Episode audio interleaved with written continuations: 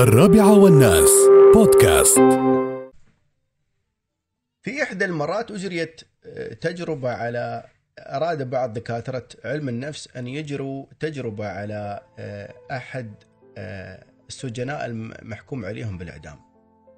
يبون يقيسون مدى الأضرار اللي تنجم عن الضغوطات النفسية أو الحالة النفسية وأثرها على الجسد والجسم بشكل عام. وفعلا جابوا السجين وقالوا له أنت محكوم عليك بالإعدام وبيتم قطع الوريد الأيمن والأيسر لليدين وبنترك تنزف حتى الموت. وطبعا غمضوا عينه ووضعوه في غرفة خاصة ومدوا بيبات صغيرة آه، وفيها مثل الماء أو لزوجة الماء اللي هي نفس لزوجة الدم ونفس حرارة حرارة الدم. ومجرد ما ضربوه على إيديه اوهموه إنهم قطعوا الوريد وهم ما قطعوا الوريد وفتحوا السوائل هذه واوهموه إن هذا دم وهو طبعا مغمض عينه ما يدري وبدأ السائل هذا ينساب على يده وتتقاطر على الأرض وهو يتخيل إن هذا دم ياس ينزل طبعا كل خمس دقائق طبعا قالوا له بعد نص ساعة أنت بتفارق الحياة. وكل خمس دقائق يقولوا له أنت فقدت الآن 10% من دمك. أنت الآن فقدت 15% من دمك. بدأ جسمك الآن يدخل في حالة صدمة.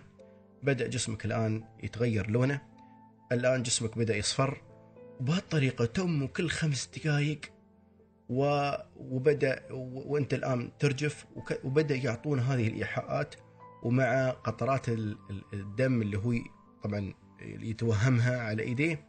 بعد نص ساعة قاصر زايد وإذا بهم يتفاجئون أنه فارق الحياة ولم تقطر منه قطرة دم واحدة في الحقيقة.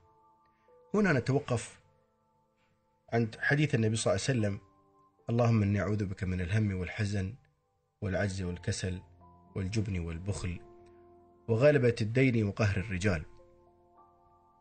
وقوله لأبو ذر الغفاري لا تغضب لا تغضب لا تغضب. هنا نوقف يا جماعة الخير إن أن الحالة النفسية للإنسان لها تأثير فظيع جدا على الحالة البدنية والحالة لأعضاء الجسد.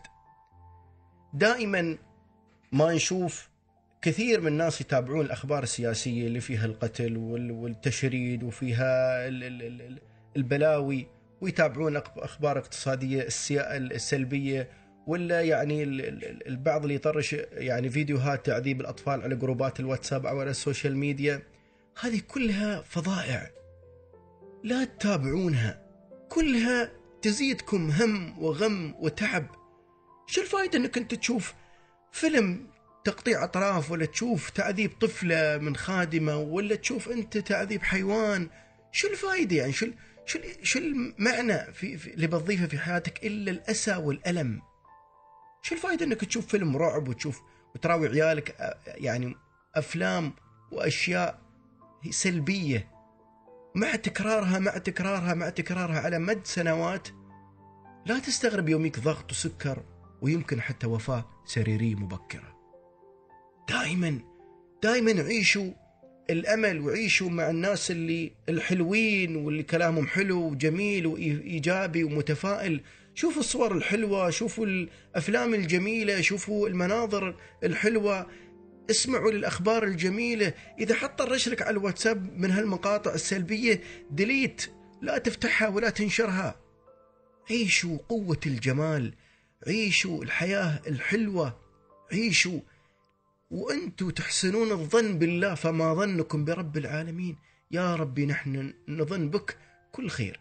يا ربي نحن نظن بك كل رحمة وكل جمال وكل خير وسعادة وبركة. ولا تنسون القادم أجمل.